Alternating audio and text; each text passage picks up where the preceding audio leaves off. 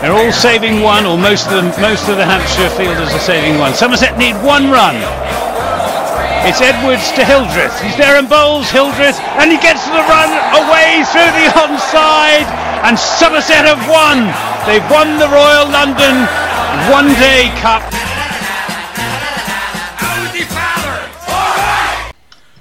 Hello, you're listening to Always Look on the Bright Side of Life. This is the Somerset Cricket Podcast. My name's Ian Shepherd. Joining me this morning, I've got Dan Kingdom, the voice of cricket on BBC Radio Somerset, and a very special guest off of the telly, the Sky at Nights, Professor Chris Lintott. Chris, thanks for uh, thanks for coming on. Uh, did you catch the game Thursday night, and what were your, your thoughts about it? I did. Thank, thanks for having me. It was nice to have two excuses to watch what turned out to be a, a really convincing win. It was a, a, a, strange game, I thought. Both innings started with the pessimist in me getting the upper hand. Um, we were being whacked all over the ground before um, there was an intervention by a, certain Somerset bowler, and then we managed to lose those two early wickets. But it turned out my blood pressure should have been nice and level throughout, and, and we won reasonably easily, I thought you should have seen the state of Somerset social media. Me and Dan, we love the state of Somerset social media. I'm sure Anthony and, and Steve does as well when he's uh, when he's here. But after three overs, it was oh sack the coach. The bowlers aren't good enough. And then, as you said, the greatest player in the world came on. Two wickets in that uh, fourth over, getting rid of Livingstone, getting rid of Davis.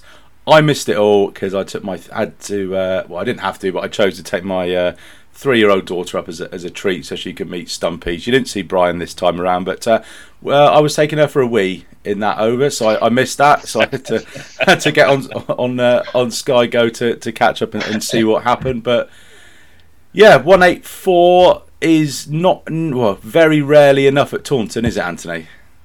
No, it's um, it's it was probably below par. I think. I, I, I mean, I, with that short boundary on the Somerset stand side, you'd, you'd have thought par was around about to 200, and the way Livingstone was going, it would have been 250 if it hadn't have been for Van der Merwe's uh, uh, intervention. I, am very much like Chris. I was pretty pessimistic the first couple of overs when they were going uh, going off like lightning, and um, it, it looked as if it was going to be a fairly typical Somerset batting collapse as well.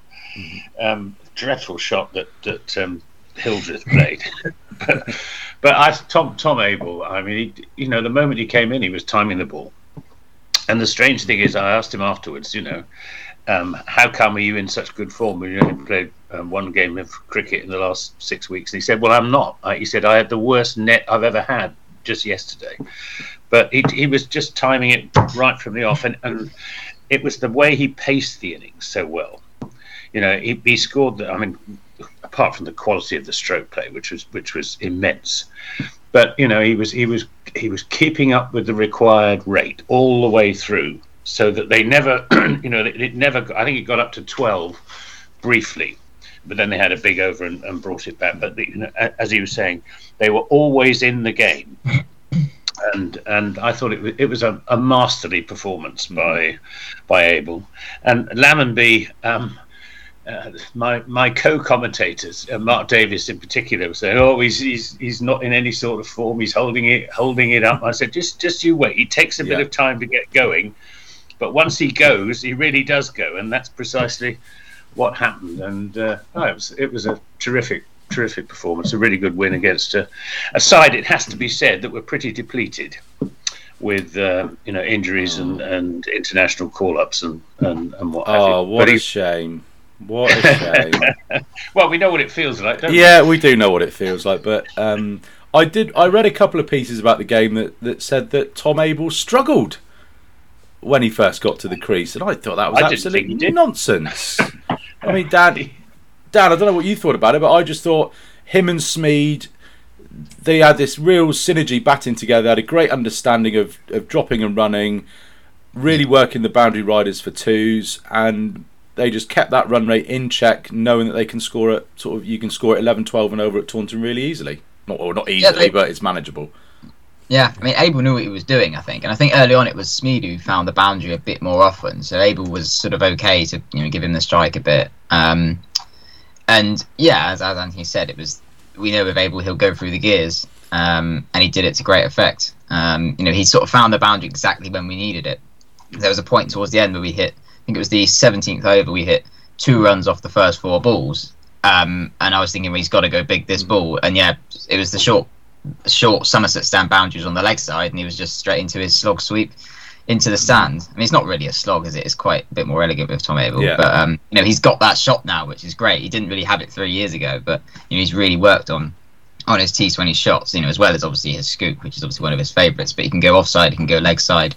You know, he's got all the options at the moment, and it's great to see. And he's in superb form, isn't he, in T20 cricket this season with it three fifties in four innings. He's yeah. I, I was never really once he was in, I sort of didn't doubt too much that we would get get the win um, in the end. Did he did he play any ramps or scoops? Remember when he got that hundred? He, I he he was playing them for Yeah. fun. It was like every other ball he was he was knocking one over the keeper's head. But a few of the Lancashire players played them. Lammers played the, the, the forward roll scoop, which is uh, which is I was now just going to his say, shot. I think, I, th- Sorry, I think that thing of, I think that thing of, you know, Abe, people say Abell didn't seem to be informal, was struggling when he first came in. It's partly because the tone of the match got set by Livingstone, who was Mhm. hitting sixes from the off, and you know, once you, I think once the, once you've seen that from your the first batter on either side, then everyone else gets compared to that, and of course that's not Abell's game, and and he was play he was playing. Um, to be there at the Mhm. end, which he managed, and, and I think that that's easy to miss when you've got somebody who's come out and, and hit fireworks for a few overs early early on. Yeah, reminded me of that knock that he played against. Uh, was it Glamorgan last year at home, where he got a similar sort of score, seventy odd off about forty odd balls, without ever seeming to try and hit the ball in anger. Everything was just beautifully timed off the middle of the bat, as you said before, running the twos hard, dropping and running. The shots that Tom Banton and James Hildreth uh, played weren't particularly clever, were they? think- Banton, Banton just doesn't seem to know how to play at the moment. You know, he was he was sort of caught in two minds again as to whether to you know go all out for the shot or j- just wait a bit and um, get his eye in. And and Hildreth, well, Hildreth, that's the way he plays T20. He just goes for broke right right from the start. Sometimes it comes off, and sometimes it doesn't. the technique was just not there, was it? It was it was an ugly shot. It wasn't a it wasn't a But was big shot a that he played Yahoo, correctly and got got done by a good ball. It yeah, as you say, a, a wild Yahoo. Tom Lammonby was another one we briefly touched on. There was a a period where he was slow to get going, and I think uh, he was facing one of their spinners from the Tres Pavilion end, and he he'd been dotted up three balls in a row, and he just seemed to just take a moment, get himself together, and say that he needed to be there at the end. And I think that's a real big good sign for me for Lammers because he's he's been in and out of form this year. I don't think he's ever quite been in form, or he was obviously out of form massively at the start of the county championship. But he's he's we've seen sort of green shoots from him, and then he's kind of gone back into his shell a bit. Uh, we obviously had the the great innings against Gloucester for the final uh, group game. Do we think now he's finally cracked it, or is, is there still uh, still going to be more inconsistency to come from uh, from Tom? I think he has cracked it. Well, I- personally. I'd, I'd have him in my side for uh, for the Nottinghamshire game. Um, not least because if Gregory isn't fit to bowl, um, his I thought he bowled really well, uh, Tom Lammonby. You know, I think he was given one one over too many. I think it would have been better to have taken him off after three because he went for a few in the last over. But he, you know, bowling that full length that he that he was on on the stumps, not offering the batsman any width. I thought it was a very intelligent piece of piece of bowling, and he seemed to me, you know, there were one or two quicker deliveries that, that were the quickest thing I've seen seen him bowl. Um, so, I mean, uh, the Gloucester innings was actually very similar to, to the innings um, on Thursday, because if you remember, he was very slow at the start of that as well. And they appeared to be miles behind where they needed to be. And then in the last three or four overs, he just took the Gloucestershire uh, bowling apart. And he did very much the same on, on Thursday. So I, I think he's uh, I think he's pretty much back to his best, if and with his bowling a little bit better than the best we've seen up, up, up, up to date. So I'd certainly have him, have him in the side against Notts. We, we needed that bowling as well because the bowlers we had a, a pre- they had a pretty mixed night, didn't they? I mean, obviously everyone's uh, paid attention to Van der Merwe and his celebrations, but and I thought Davey was good too. Um, but the others looked pretty off. Ben Green would look, struck me; he looked exactly like a sulking schoolboy for most of it, like annoyed with himself and annoyed with the world. I think. Yeah, and we obviously missed Craig Overton bowling those three up top in the power play economically and picking up wickets as well. But if Lewis Gregory's not going to be fit to bowl tomorrow, that really does enhance Lammonby's chances of selection. And you've not um, you've not heard anything then, Anthony, about whether will be No, recovered No, or. No, I've I've not heard anything, and there's there's nothing on the website yet. No, I did check just before I come on for any uh, squad news, but uh, but it's not there. And just go back to sorry, a bit of a frog in my throat this morning. Go back to what you were saying about the, the bowlers, Chris. I think when you've got Green, you've got Brooks, you've got Davey. They're all similar sort of paces, right arm over, not massive variations at all. So sometimes you, you do need that that left arm over option uh, just to mix things up a little bit and stop the batsman uh, batsman getting settled.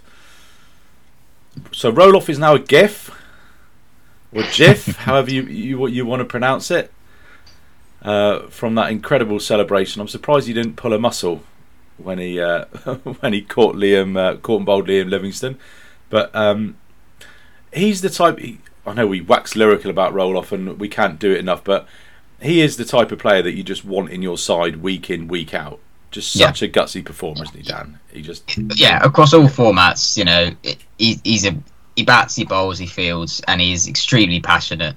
You know, yeah, every side in the country needs a Roelof. I think. Um, and I mean, something something that struck me as remarkable was the fact that before the other night, he only had 13 T20 wickets at Taunton, which is mad. Mm. That's that's that's in what five or six seasons. I think it's it's sort of somehow it's sort of been unnoticed. He doesn't really take many T20 wickets at home. He takes takes a lot of them away. Um, but yeah, he, he stood up exactly when we needed him to the other night. Um, I mean, it's to, to get, Livingstone and then also Davis. Yeah, that was- over, you know, everybody. was huge. well, not everybody forgets it, but it's just as important a contribution to get if you're getting Davis early as well. He's another dangerous Yeah. player. Exactly, yeah. But Hannon was going quite well. You know, he got rid of him. That was Yeah. um, Banton something, and and Luke Wells was the other one who made absolutely zero effort. That was in. weird. That Yeah, was Banton's practically juggling it behind the stumps, and Yeah. he's just going. "Well, I've not heard the Well, bails come off yet. I must be out in a minute. He's like, oh, I probably could have got back. And it's it's a bit like sometimes batsmen scoot up in the air, and you know they they're like, oh no, I'm gonna get caught, and they sort of jog the single, but then they get dropped, and they could have run a two. You know, it's just Yeah. little things like that which often just batters just get wrong. Yeah, Um, I've been I've that been and- run out like that. My partner hit one uh, dolly, the biggest dolly you like to cover. I was like, I will cross. He's dropped it, picked it up, pinged it into the keeper, and run me out. Yeah. So yeah, but you're you're absolutely right. It's like when when batters don't dive to get in mm. for a run out. Or- Absolutely or, crazy. or when people aren't sharp in the field. And that's another mm. thing we did really well on Thursday, I mm. thought, particularly in the second half of their innings, where they got. We've, we've talked about the top of it, but at the end of the, the Lancashire innings, they got pretty much stuck, and it was partly because we were flinging ourselves around the field and turning twos into one and, and, and saving Yeah. boundaries and so on. I thought that, that made a huge difference because. You know that, that that probably reduced the target from 200 to 180, whatever it was, um, and and we might have needed that. Yeah, real young athletic side we've got in the field at the moment. We look the likes of Abell, Smeed, Lammonby all throwing themselves around. The effort that Lamber's made for that one in the sort of second or third over, diving away in front of the Somerset stand. Just you needed an Overton or de Lange for that one, just an extra an extra couple of inches. So it's an all south uh, affair at finals day. Sussex are my favourites. Uh, we've got uh, we got Hampshire in the semi because you did a bit of detective work down and discovered that it was all predetermined with no draw or anything like that. Uh, so we've got Hampshire and then it'll be Sussex Kent. Do we know what order we're in yet? Yeah, we're first, aren't we? Oh, we're First. first, are we? Ah, okay. For the first time ever, we are first on finals day. We've always been second before. Good stuff. So, uh, yeah, tickets go on sale via the Edgbaston website on Friday, is it? Friday the 3rd? Yeah. And we've got the princely total of 600 tickets allocated in a stadium that holds 25,000 people. It is an outrage. It's ridiculous. outrage. It's just the, the ECB have they've been getting this wrong for years, and for some reason they still haven't changed it. And the, the, the counties need to be putting them under pressure, I guess. And you know, cricket fans need to put them under pressure. There, there is the Cricket Supporters Association, which everyone should join. Um, I think it's quite new. I mean, going, well, maybe it's going for a few years, but it's still relatively new and probably needs numbers. I think so. Um, that's worth joining because you know it, it is it is ridiculous, and you know maybe writing to them, the Cricket Supporters Association, might be a way of trying to, and then they can put pressure on the ECB to increase it because it, it is just ludicrous when it's uh, a capacity of what twenty five thousand. So, so are they are they expecting what twenty three thousand newly converted Birmingham Phoenix fans to turn up? Is that is that what the rest of the stadium is? So I think you've got you've got the drinkers, you've got the cricket fans who go every year, Yeah, and then you've got the 2,400 tickets that are allocated to the counties, which I think I worked out is 9.6% of the whole capacity of the venue. But even if they said to the counties, you've got 3,000 and you've got a week to sell them, or 10 days to sell them, they would sell them. Mm. Majority of them would. And any unsold would get sold to your party goers and your, your drinkers anyway. So for me, it, it seems just daft that once again the ECB is is putting the county fan at the uh, the very um, back of their, their thoughts when it comes to their, their priorities. yeah, Like, it- and you can't even No, I mean, you it, can't sit together either because well, you can't if you're a group of three or more, you can't sit, you can't necessarily sit together because you can only buy two two tickets per member. In the that's because you're a wicked ticket tout, Daniel, and you'll be outside Edgbaston going buy and sell, buy and sell, buy and sell. Yeah, again, a- absolutely, absolutely mental. I mean, it- surely it cannot be beyond the wit of man to say, right, I want to buy tickets for these members, and then you put in four or five membership numbers, and then they just check it against the database and go, yep, they're all current Somerset members, absolutely fine. Buy your tickets, off you go.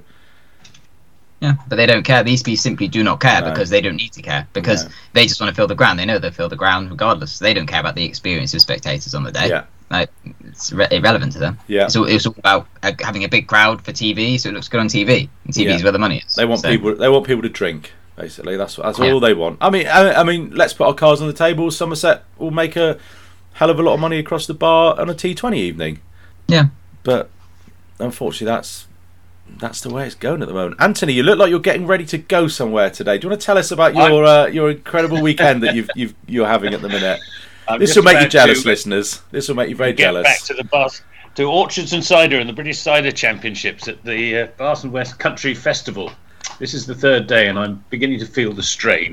Oh, you poor, you poor thing, Anthony. Being out in the sunshine, in the beautiful countryside of, of the West Country, drinking not just cider, but the very best cider that the country has to yeah. offer. Absolutely, absolutely. There's some very, very good ciders there as well. But um, I've got to do sort of tutored cider tastings and all sorts of other things, so I, I can't actually imbibe too much. Shooted. Oh, this the is the old the swill and spit kind of job, is it? Yeah, I, just I was going to say the important thing is that the hole in the glass is at the top, and then you lift it. I think those are those are the key points, right? I, there, there may be more, but But uh, yeah, it's been great fun and good crowds as well, and a lot of lot of Somerset cricket people coming up and saying, "Oh, wasn't that a good game on Thursday night?" Didn't you know? Didn't I enjoy it? It was a fantastic experience. Yeah, and a great atmosphere as well. It was a wonderful atmosphere. One thing we've it? not mentioned yet was that the first full house back at Taunton since restrictions have lifted.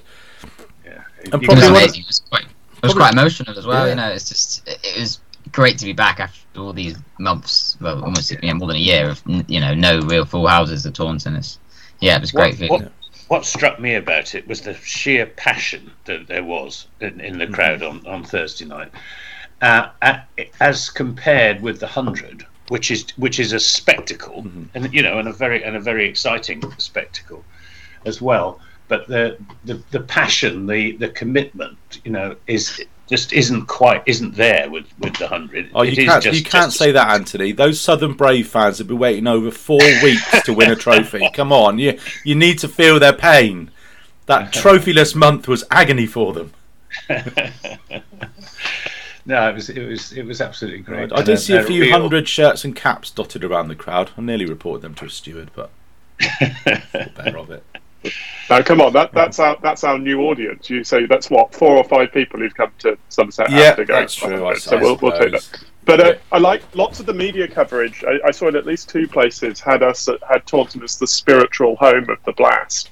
Um, you know that there was something about a big night at Taunton with a Somerset win being what the competition sort of needed or deserved, or or, or a way to illustrate what you're talking about. Right? There couldn't Yeah. be much difference than than that ground and that team winning. Yeah, I think as well. Absolutely. nothing beats the floodlit games at the smaller when the smaller grounds are bursting at the seams. That's when you get the atmosphere. You you don't Lords and you know will, obviously sell out for things like World Cup finals, and you'll get the great atmosphere there. But occasionally they'll sell out for the for the London derbies, but very rarely do you do you see that sort of atmosphere because you because it's such a small ground. Everyone's on top of the pitch.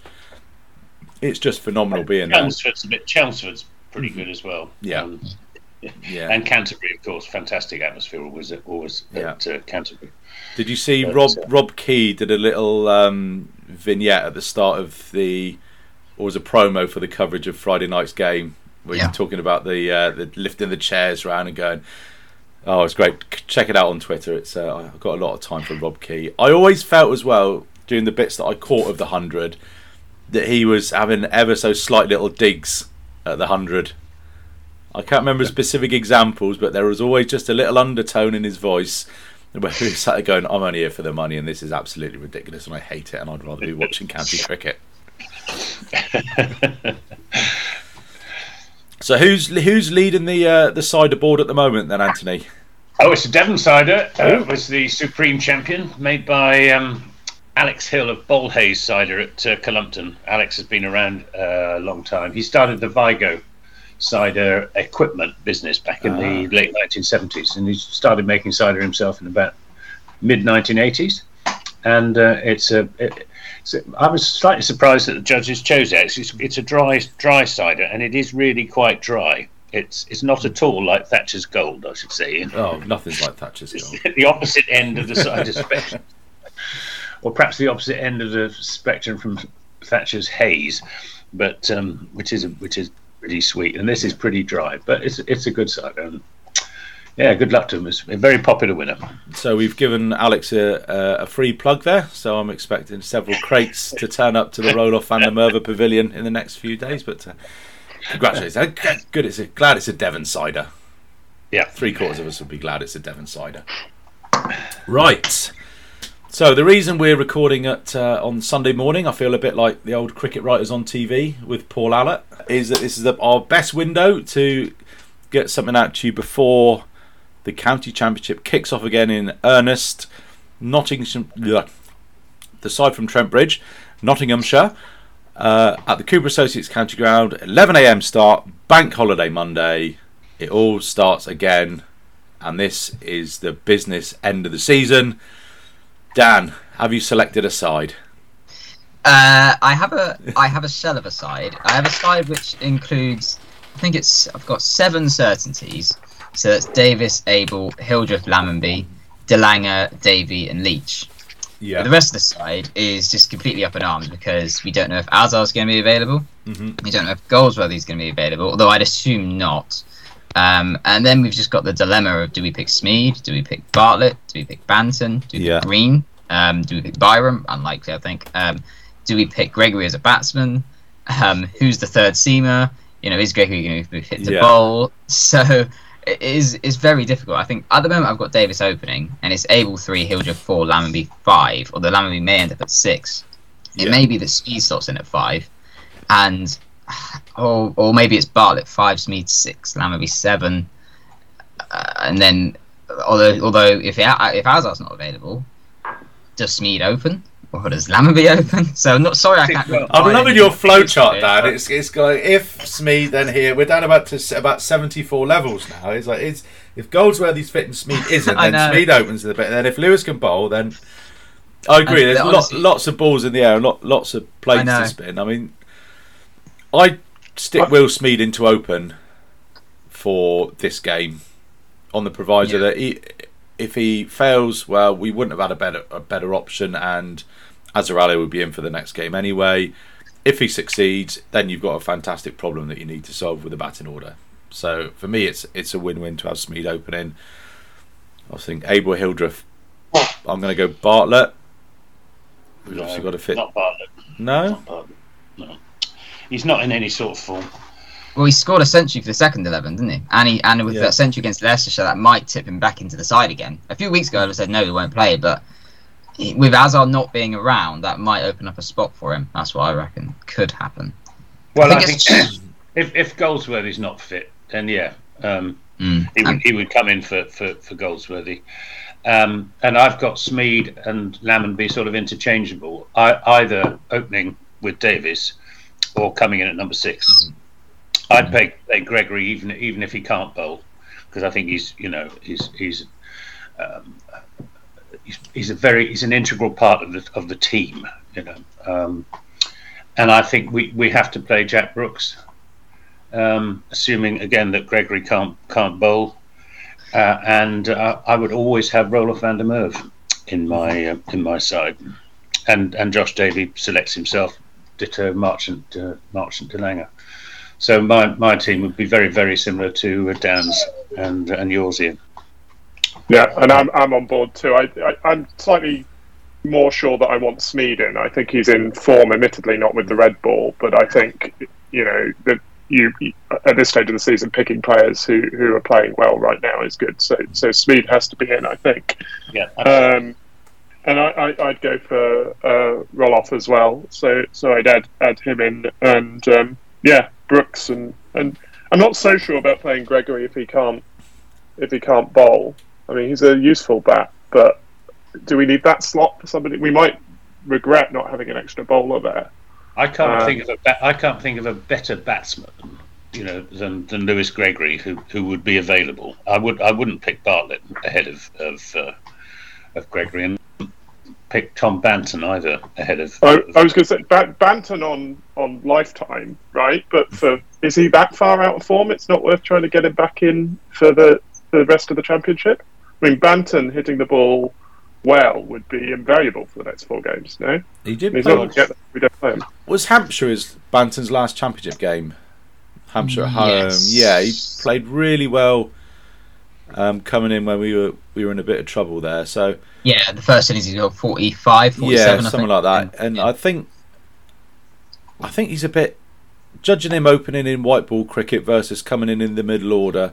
I think he's he is good enough. You know, he's not just a, a, a mindless slogger. I think the the the shot he played on Thursday and the form he's he's been in with the white ball is you are- you are under pressure to go hard at the top of the order in especially in T20 cricket and the other thing.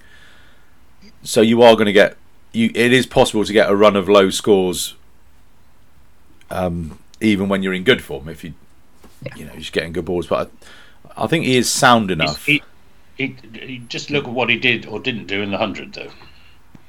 He got 80, 86 runs in eight innings, I think it think it was, and he, Mm. you know, was in no sort of form. well, I just said if he's got. I mean, I'm, I'm a great fan of Tom Banton's, um, but I just I just think he's his mind's a bit scrambled at, at, at the moment, and I think we've got better options. And Gregory would be a Gregory's a big game player. I think we. Sorry. Yeah, go on. I, I'm I going, think to we have, have. to, I'm going to have to go uh, in just a minute. The only other thing I want to say is uh, this is going to be a very tough game against Notts. Yeah. You know, they're they're a very good side. You look at you look at their uh, the batting averages of their sort of uh, of their top order and compare them. To, I mean, Hameed won't be playing, but Slater's averaging 42, Duckett 39.58, Mullaney 37.6. Joe Clarke's a very, very good player. Um, you know, it's, it's going to take some winning this, and it wouldn't surprise me if we get a fairly flat pitch at uh, at Taunton. Uh, and uh, you know, Somerset maybe with the points advantage that they've got would be happy with a um, a, a draw, high scoring draw with plenty of bonus points. I don't know, but um, I don't think we're going to see a particularly sporting pitch. I think wickets are going to be quite hard to come by. Yeah, it was a criticism that was levelled against them in the group stage, wasn't it? That they were happy to play for draws, and we didn't really see the the spicy Yeah. pitches that made good cricket. I think the the Leicester game. I felt so sorry for you, and was it Richard Ray sat in the commentary box just uh, oh something's going to happen in a minute. Something will happen. It's a dot ball. Yeah, just left it alone. Yeah, something Well, it interesting's going to surprise me happen if in a get a minute. pitch a bit like that. Oh, I do. Anyway, look- Would it be Dave Bracegirdle down with you uh, tomorrow then?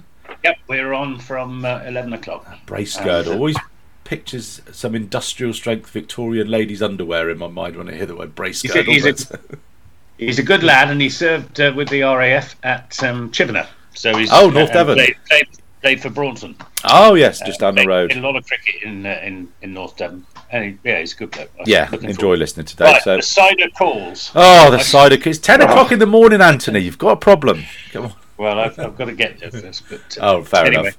Uh, good to see you. yeah, you want to pop along to the Bath and. West Country Show to see Anthony this afternoon? He'll be in the cider tent, hopefully uh, perpendicular and not horizontal. Cheers, Anthony. Hope to see you tomorrow. bye. It's all right.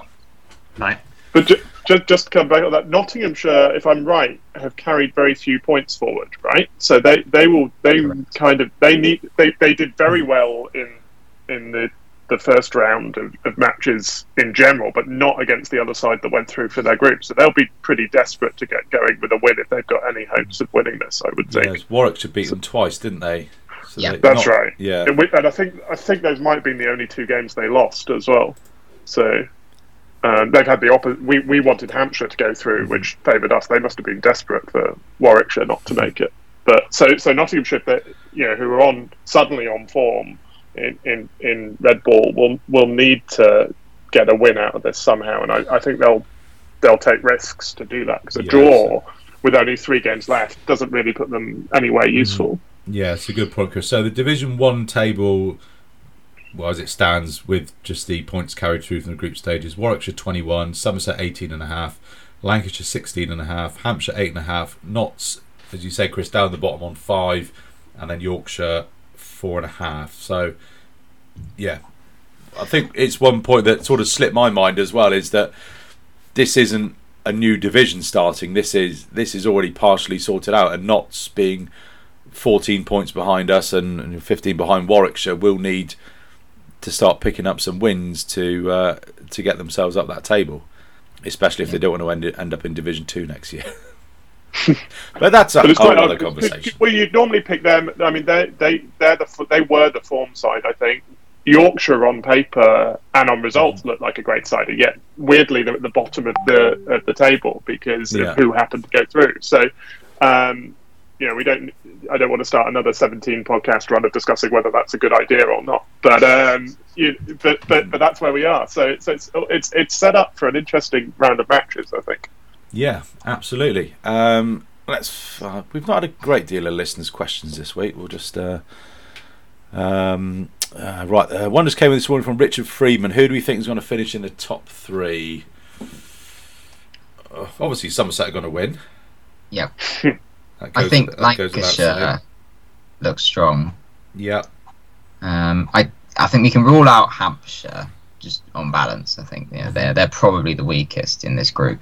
yeah, Um, I mean, yeah, and Warwick have got that advantage at the start as well, haven't they? Um, but they don't look that strong to me. You know, Notts look stronger, even though Warwick beat them obviously both times. So I think if I had, I would maybe say Somerset, Lancashire, and Notts. I think. yeah. I'll go with that. Warwickshire are going to have Sibley back, obviously. True. Do we Yeah, care? I think I think Yorkshire have got a chance of coming through to at least to top, if we're doing top three. I think I I I'll go to Somerset, Lancashire, and Yorkshire. Um, and I, yeah, I, I, we will find a way to come second. I, I believe. I, for all your optimism, I think somehow there'll be, you know, a flash flood in the last game, or Yeah. you know, people firing crossbows again, or, or something will happen. Um, but no, I think I, I'm just mostly I keep looking at the table and being pleased that Essex aren't in it. Oh yes, Uh, I I think, we think that's the best on that. feature of the divisional system so far. Um, is that we're not going to get pipped by Essex, but but yeah, um, could it go down to the last game with us versus Warwickshire as a decider? They'd have to outperform what you're saying, Dan, right? Um, well, yeah, I didn't, I didn't put them in my top three, but yeah, it, with the advantage they've got, it does look like it. You know, if they play well, it could be a decider in that last game, and it could be absolutely fantastic. Yeah, so what are there? So it's uh, maximum 24 points, so that's 96 points to play for over the four games. So it could all look very, very different come uh, come this time next month. And also the the last round is going to be unaffected by international call-ups. So Yorkshire IPL could- though. How is it? Yeah, the, I think some players will be off to the IPL at that point. Hopefully, none of our players. But Don't um, tell John Cleese that. He would not be liking that if uh, Tom Banton goes off to the IPL. Um, I was going to ask you, Dan, because I saw this morning um, one of the, the lower division games is, is off because of a COVID scare. Yeah. I think it's Surrey Durham. What what are, you must have read the regs. What what are the rules if a game gets called off? I believe in that group it will be decided by points per game. So Surrey and Durham will only play three games now, most likely. Um, Right. So it will just be you know um, points per game for that group only. But thankfully, it doesn't really matter because it's because obviously it's Division Two. Is but that- you know, Is that a COVID in the Surrey camp or the Durham camp? Surrey. Surrey have got about 700 players on their books. I know. How I can know. they? How can they not put a team out? I'm surprised. Is literally have they literally lost everyone? I don't know. I Unless, saw- unless they all had a great big orgy last night, the whole Yeah. Surrey squad, all 50 of them or whatever. They I- surely they can put a side out. I saw someone on Facebook. This might be wrong. I saw someone on Facebook on like a, a group, county cricket group, say that they have 24 players available. I don't know if that's right or not. If they have 24 players available, then I don't see why the game needs to be called off. But um, I mean, to be honest, I think that yeah, I must mean, be wrong. Surely, if they got that many players available, because remember Kent had to play that a couple of T20s with a decimated team, Yeah. didn't they? Can- Like, they had to bring in players and stuff. You know, and they played a championship game with bringing in loads of random second team players. So surely, what- what's what's the difference between Kent and Surrey? What is the difference between Kent and Surrey? Can anybody think? Can anybody think? I mean, the things as well. It, it, it's a Division Two game, so it's going to have no bearing on the Championship. So stick a you know some under 19s in, as well Yeah. as some of the Yeah. forty odd squad players that you got. You only need to look at their side in the Royal London to see how strong they were. Un- unsurprisingly, the game is at uh, Chester Street. So maybe Surrey thought, oh, actually, we don't we don't think we're going to win at Chester Street, so we'll just uh, get away with no match. So it's played by points per game because they if they they probably rather have no match and it go to points per game than play the match and lose. I think that probably works out better for them. Yeah. I'm not not to be a conspiracy theorist, but you know that could be part of the what, what's going on. Oh, that was all going on in the Devon League this weekend. Exeter called a game off uh, with COVID, and they their game I forget who they, were- who they were playing, but it had sort of ramifications at both ends of the Devon Premier League, and the league said no, you've got to play it. That's the only one that they've said throughout the whole the whole COVID uh, ruined summer that they've come back to a side and said no, you've got to play it, and extra uh, Exeter lost and they got relegated. So that could, that could be a juicy one. Not uh, obviously not as interesting. I don't. Th- yeah, I don't think Exeter's squad is quite as big as Surrey's. Well, it probably is, but not on the terms of professional players that could uh, fulfil a county championship fixture. Uh, who else have we got? Uh, uh, Andy Cleve wouldn't be a week. Uh, wouldn't be a podcast without a question from Andy. Looking ahead to the championship game against Notts, if Lewis is carrying a niggle, which means he can't bowl, does that affect things selection wise? We pick him solely as a batsman. Yeah, I think we've Mm. agreed he will play solely as a batsman, but hopefully Well, I don't know if he will. I don't know. I think it's difficult. I said I think it's really difficult. I think there are so many unknowns. I don't think we can really predict the side at all. think- to be honest. I think in terms of experience, you'd want him in there because he has played some great innings over the years. Really dug us out of some Yeah, I holes. mean, He had a century against Hampshire, didn't he? A few games ago in the championship. so just, It- just doesn't it terms depend? It, that, sort, it sort of depends what the niggle is for me, right? If he's in, yeah, if, it, if it's, you know, he's tweaked a finger and can't bowl, but is basically fine, then, then maybe. But if it's something that's hurting him, that's not really going to be helped by four days uh, or two two days running around the field and and, and so on, do, the games are going to come fast, and I'd rather have him fully fit for the second game than than re-niggled, if that's if that's the right technical Yeah. phrase for, for, for the next match. I mean, he looked, he looked fine in the field to me Thursday night. He's obviously played all of the, the games in the other competition just as a batsman. So whatever whatever this mysterious niggle is, I It's a back that- injury, isn't it? a back injury. Yeah, so presumably that that it's the doctors have given him the the okay to play, but just not to bowl. So I hope that trust their judgment. Uh, Steve, uh, what's the latest with Lewis Goldsworthy's availability, and has Azhar Ali landed yet? Um, not sure what flight Azhar's on, and uh, He has landed. he's landed. Is he? So he, is he Uh, in a quarantine at the moment? Yeah, that's the thing. I don't know. All I know is in the country. He put a, a thing on his Instagram story with all the shirts laid out on his bed, all the summer, all his Somerset shirts ready to go. So he's obviously, you know, arrived at wherever his accommodation is, and he's been given all the shirts. Um, Oh, okay. yeah, that was a few days ago. So hopefully he'll be available tomorrow. but yeah, so we don't really know with the could be in. Taunton. What's the? Yeah, I suppose it depends where he's flown from, hasn't it? If he's come directly from the Caribbean or Yeah, gone home to Pakistan first and then come out, there'll be different uh, different quarantine regulations for those different two countries. But yeah, there's not been a big splash saying that he will be available tomorrow. Are you refreshing the Somerset website just like me, Dan? not not right now, no, but uh, I will be. Let's have a quick look now. Oh, nothing yet. Refresh. So we just do this for an hour until until they put this. Yeah, squad and up? then, and then, and then- this Yeah. is the magic behind the scenes. Then you edit out the two hours. Absolutely, yeah. Break, breaking news segment once again.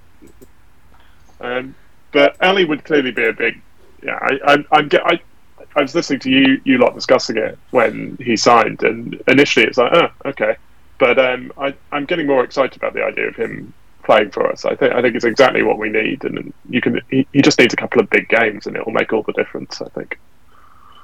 Yeah, exactly. He could play innings Yeah. which maybe others perhaps not can't, but you know he, he you know he played an innings against Notts in 2019 against Ashwin. You know he gritted it out, scored 65 runs off about 150 balls. You know, and that won us the game basically in the end. You know, if he can do another innings or two like that, you know that that will really add value um, to the side. I think. Yeah, and I think you know I haven't looked hard at the stats, but he's also a player who, when he play when he's in form, he's really in form. So it won't be one of those innings; it will be two or three in a row. I think he tends to do well in both innings and and, and, and push on. So um, hopefully he'll be running about with a trophy in in a month or so's time. Yeah, I hope so. And it'll be great to see because you know he loves Somerset, and um, you know he's really bought into the culture. So um, you know to to see him help us to another trophy um, after you helped us to one before as well would be amazing. That's true. Um, I wish that the listeners could see the intensity with which Ian is refreshing the Somerset website. I'm not- look of I- I'm- concentration There was a question that to- to Mike an empty Unwin. Well, Mike Unwin sent us in a question. I'm just trying to find that down the timeline. I think it was something about could Roelof have run out the non-striker when he caught uh, Oh, Liam yeah, I saw the Livingstone. question, Yeah. yeah. Uh, yes, he Yes. could have, but I think you can only get one. You can only get one batsman out of a delivery. Well, yeah, yeah. So exactly. if you, if, obviously, if and, you, if and you it would have been caught right. There's an order to them, right? So if you if you catch somebody and then run out the non-striker, and then the catch is given, it's the guy you caught that's out. I think. Yeah. Is that right? Yeah. No, I think I think you can. I don't know actually. I'll have to check. if Tom it's caught, that's it. Dead ball, end of the ball, batsman's out. There's nothing else that can happen then. 'cause Yeah, the, is- the catch have- is complete when you're in control of the ball in your own movement. But let's say you catch number nine and you want to run out the number three backing up, you should be able to flick round and, and run him out. Not obviously not with not dismissing both batsmen, but dismissing. Mm-hmm. Well, if you make it look like you're dropping it and not in control of it, then maybe. Never thought of that before. Oh, I don't know. Oh, right. But talk you do it. If- talk if about the details. catch- I'm going to get Tom weren't- Smith. One second. If you weren't if you weren't sure that the batsman had hit it, you maybe a catch off the pad or something. You take the catch and then you might as well go go for the run out. Yeah, Um, yeah, It's like insurance then, right? yeah, definitely. but- It, it, But there's definitely a law. This came up in a pub quiz not that long ago. And there's an order of dismissals, but if, if Ah. everything happens, then there, there's an order of precedence. I just can't remember what it is. Yeah, Okay. that so yeah, so that's if, for example, the ball hits. Let's say the ball hits your pad and you'll be LBW. Then it flicks onto the stumps, and then the keeper catches it. You're bowled. So that that's Right. that's that order of precedence. But yeah, so do you have the like this would be? Do you have the choice of running out the other batsman? Right, law thirty-two caught. We're going to look brilliant when this happens first ball on, tomorrow. So the entire crowd will know uh, exactly what's going on. So the striker is out caught if a ball. Well, that makes sense. This is great podcasting, having to. This is the equivalent my day job of standing under cloudy skies, telling people what they would be seeing if it was clear. I think this might be the cricket equivalent. How is the world of astronomy at the moment, then, Chris? What's any? You know, we, we, yeah, no, we're doing okay. Do- If you go out in the evenings, you've got Jupiter and Saturn in the south, which is fun. Um, and yeah, I think, think, think things are busy, which is good. Um, but nothing is allowed to happen for the next two days because I'm going to be watching. I'm going to be sitting at Taunton watching the cricket, drinking cider. So no, nothing in space is allowed to happen until Wednesday. You just have to let, let Brian Cox deal with anything for a couple of days while you while, you, while Sure. you're away. Um, oh, I, I'm not going to be able to, to read all of this uh, before I work out if you can uh, run the batsman out after you've taken a catch. That's not going to stop me trying though. Oh, this is all about the the T20s. Can you jump over the line? What what what are you looking at? Are you, Oh, so this is this is Tom Smith. So th- this is you know what Tom Smith is, don't you, Dan? You must do. Uh, yeah, I don't have Yeah. it, but I, he's a Oh, guy who knows about the rules, isn't he? Yeah, well, he's long dead now, but they they've kept his name. Uh, yeah, so it's basically the laws and then it's interpretation of the laws. Oh, courts take precedence. It has already been stated in Law 30 that bowled takes precedence over any other form of dismissal. Caught is next in priority, taking precedence over everything except bowled. For instance, if the striker made an illegitimate second strike, this would mean he was out hit the ball twice. However, if one of these was the bat and the ball was caught without being grounded, he would be out caught. So it doesn't say. So this might be under. Well, it's like it's like caught caught was next, right? So if you're not Yeah. bowled and you're caught, that's the next thing out. So it might be under dead ball. Right, I'm going to leave that now because this is just boring, boring every single. We're boring both of our listeners at the moment. Ah, right. Um, do we have anything else? So yeah, we've not quite, not really answered your question there, uh, Mike. Probably best to pop that one into John Holder on on Test Match Special. Um, do they still do that? I've not heard it this year. The the you are the umpire. They usually do it. One, they do it once a summer usually, and Yeah. I haven't heard it this year either. Well, it might, or it might be in one. Of, it's coming up. It might be in one of the books. I've got the, the books as well. Somebody might have already asked that question. I'll have a I'll have a look through my uh, my library.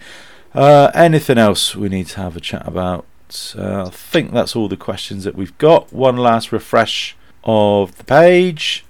No squad Well, we should- information. We, we should mention Craig and the test. His Oh, yes, his of course. brilliant performance in the test, shouldn't we? Because um, I Hmm. yeah, it was great to, to see some of that, and he, he he did well. But I hadn't realised he took more wickets in this test than his previous four put together. Um, Hmm. I'd forgotten quite how rocky his early start was, but it was great to see him looking pretty much part of the setup. I know they, they'll have other players coming back, but he, he looked every inch Hmm. a test player. I thought. Absolutely, and I think he should be a shoe in for Australia as well. Because Yeah. the, the last time we went to, everybody says, "Oh, you've got to have a wrist spinner when you play in Australia. You've got to have extreme pace when you play in Australia." Our bowling attack when we went to Australia and absolutely stuffed them last time. Okay, Alastair Cook and everybody else was scoring millions of runs, but it was Anderson, Broad, Swan, and then one of sort of Finn, Bresnan, Tremlett, or Panesar. So no extreme pace really, apart from Yeah. sort of Finn and, and Tremlett to a degree, and no wrist spinner, and we won. Well, and also it's it's more height, I think, than pace Yeah. in Australia, isn't it? Because the height gets the extra bounce. You know, players like Ken McGrath, you know, he wasn't fast, but he was tall. You know, he got that extra bounce. Um, and yeah, I, I think Craig has to be ahead of say Sam Curran, and I think in the next test he has to be ahead of Sam Curran in the selection pecking order. And for Australia, he has to be ahead of him um, because Oh, Craig God, yeah. was bowling as he did for some as he's done for Somerset this season, pace, Mm-hmm. hostile, accurate. You know, yeah, he, he really did. As Chris said, he, he looked like part of the team, you know, and he, he took a good slip catch as well. He's got a few handy runs. Yeah, I think they'll have seen the value in him, and I think they'll have realised, hang on, maybe Sam Curran, maybe Craig's a better version of Sam Curran. Not not a left Yeah. arm, but No, But- really? but but, but with the bat as well, like you say, because we were because because it was a, a, a good score in the first innings. It, look- England were collapsing, having a traditional England collapse, right? And if you look at the the first four all got runs, but then of the rest, only Craig really contributed much. And this current England team needs people who can who can get a quick thirty or can can can look like they're in rather than just scratching out some runs. So so that will have done him almost more good than the wickets, I would think. Um, it'd be difficult to drop him for the next one. Oh, they'll, they'll sure. find an excuse, Chris. They'll find an excuse. well, if Woakes if Woakes and Wood are back, that sort of creates a bit of a queue. I I think first to be I'm dropped not- will be I'm Curran. I'm Not, not for me, Mark Wood. I I just don't rate him as an international bowler. I don't. Uh, I think he's better for a pro- overseas, white ball, yeah, but I don't think he's a test bowler. I remember going back to Australia. I remember there was an interview. Um, it was Aggers and Stuart Broad, and he asked him, "So okay, so what? Plan A then, if if it's swinging, what's Plan B if it's not swinging?" And he went, "No, it's the other way around. Plan A is bowl line and length and dot them up and keep it really dry. And then if it is swinging, great, that's plan B. And then we look to exploit that. And if that's the way they won last time by having tall, as you said, and tall, good line and length bowlers in the mould of a certain Glenn McGrath who may have got one or two wickets all around the world, especially a few in Australia. That has to be the way to go. Not trying to, you know, go for your likes of your Woods and your Stones and your Archers, who are going to give you those those four balls every couple of overs. Keep them dry. Just keep it dry and put the pressure on them. Yeah, and with Robinson as well can do it. Yeah, Robinson job. as yeah, well. He's, he's really That's impressive. true. Right, let's put our applications into the uh, ECB to be Yeah, uh, the selection, selection selection panel. Hopefully, we, we The, can the get. other good thing about the test was that it finished early, which meant I got to watch the Western Storm yesterday. Uh, so was that yesterday? Um, I don't know. If, Dan, you're, you're, I know you watched some of them, and and it was it was quite a good game. And Yeah. Luck, I mean, they, they won for starters, and, and sort of held together by Luck, who was really impressive and looked like she was playing a different game from everyone else. Yeah, I think she she's not had the best of seasons, so she'll be happy with that yesterday. You know, it was a real captain's knock, you know, match winning innings. Um, and to go with the win on Wednesday over Thunder, that means that Storm are now um, one win away from getting to finals day the Charlotte Edwards Cup because because of the there was a tie yesterday in Sunrisers versus Thunder. Uh, it came down to Sunrisers needing two off two off the last ball, and we really needed Sunrisers to at least get the one, and they did scramble the single. So that meant that Storm is all in Storm's hands now, pretty much. Um, there is a, there's some permutations with bonus points and stuff, and for the other group because it's like the best second place team goes through, and if Sto- or if Storm win without a bonus point, Northern Diamonds win with a bonus point, they'll be level, and it's yeah, there's a lot of things that could happen. But basically, if Storm win tomorrow, they should be through the finals day, which would be a great achievement considering they didn't start the season that well. Um, you know, and the, yeah, then they've got every chance. Where is finals day? It's, It ne- is it's at next The Rose Sunday. Bowl. Yeah, It's yeah, the where, Rose? Bowl next Sunday. I wonder if the I wonder if the I guess the Storm's allocation of tickets is about six hundred. Oh dear, probably be about uh, yeah, probably be about six now in the ECB. But uh, there we go. Um, uh, what else? Uh, we got anything to say? Um, I, there was a great tweet from Annie Chave this week that I saw that uh, uh, basically alluding to the fact that thousands of county members donated their membership last year to keep their counties afloat, and now we're seeing the uh, the ECB Fat Cats taking this 2.1 million bonus. And there was a piece about Colin Graves in the Guardian, basically defending it all, saying that Tom Harrison has saved cricket, single-handedly, mind. Tom Harrison saved cricket because you know he's always down my, down my club, coaching the juniors and mm. rolling the pitch. Single-handedly saved cricket. Can't stand him. Cannot stand Yeah. him. Oh, yeah. Let's get ourselves involved. Come on. No, how do we put our candidacies candidacies up for these big jobs? I think we might just have to take it over by force. I think we'll just Absolutely. lead. lead a, I mean, there's a, Yeah. we should lead a Westcott. You, I can imagine you at the head of seven thousand Somerset fans after a particularly raucous T20. Or Yeah. Just march down, march, march to London and, March and demand Laws. satisfaction. This is where this is going to end. I think. I think so. Well, joking aside, I mean, I've never known there to be this much of a schism between the the county members and and the powers that be. That it, it's just diverging now with what what we want and what what Yeah. the governing body is is doling out to us. So it's it's These gotta people have never been liked, but they are more hated than ever now. I think. Yeah. You know, it's yeah, it, they're they're a poisonous brand, and I, I wonder if they realise that that the brand itself is just toxic. You know, everyone hates them for different reasons, really, Yeah. as well. There's, there's lots of reasons to dislike them. Uh, on, on the other hand, it has meant that fans like yourselves ha- have got together and started doing things like this book. Because I'm more of a Somerset fan than I, I've ever been because I listen to you lot every week. Because suddenly I, you know, it gives me a sense of being in the club and being. I don't get to Taunton very often, um, and and so you know, between you, there's the county cricket matters, people tweeting more about their own counties and, and what's going on. I think social media's been around a while. There's been a bit this for a while, but if you look five years ago, there wasn't this much chatter and interest and fan-led coverage of, Mm. of what of, the championship. I mean, the, the fans that went, and then you went home and. And, and you know maybe read the cricketer or something, but I do think there is the. It feels much more like you know the kind of healthy end of lower league football or something where you have thousands, a few th- maybe 10 20,000 people who are passionate about their club and uh, and who are building a community on that and I think in the long run that will end up helping the counties, whatever whatever's going on in Mhm. London and whatever's going on with the ECB.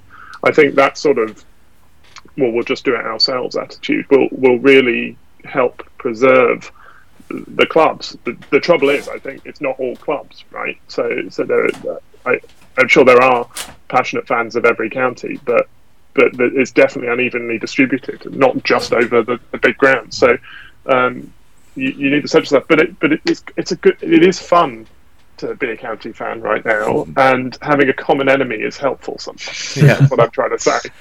It's it's always fun, whether it's enjoyable fun. If that makes sense, is not always a. Yeah. We're Ask- ask never me in always four sure. Weeks time outside Edgbaston, and we'll yeah, see. yeah. It's just it's just actually struck me that we we're at Warwickshire for finals day, and then we come home, and then we go back a couple of days later. Yeah. So, yeah, it could be a, a busy trip up and down the M5 for a lot of Somerset supporters. I can't make it to finals day. Oh no. My son had the had the audacity to be born on the 18th of September four years ago. Uh, not four years ago, seven years ago. Um, so yeah, so unfortunately, I shall be uh, down at the village hall supervising uh, him and his uh, sister's joint birthday party on the 18th of September. Because having the male brain, you can't really multitask. So as soon as I saw the the cricket award chart come right 18th of September finals day, that's in the brain. It shoves out birthday of your firstborn son. So I was like, "You doing anything 18th of September?" Yes, uh, 2020 finals day. No, you're not. Uh, So okay, yeah. So said to Hannah sort of Friday morning, right? Um, I'm going to Edgbaston, 18th September finals day. It's like, no, you're not. Do you not remember what day it is again? This is Peppa Bloody Pig World all over again. Theo's birthday. Oh shit. So yeah. So Yeah. Dan, you. Yeah, but on the other ha- on the other hand, I hear your Peppa Pig podcast is going really well. Oh, Uh, I, I tell you what, we, we go through it all. Yeah, there's there's layers to Peppa Pig that a lot of people, myself included, have never found. It's uh, yeah. Have you either of you two ever been to Peppa Pig World?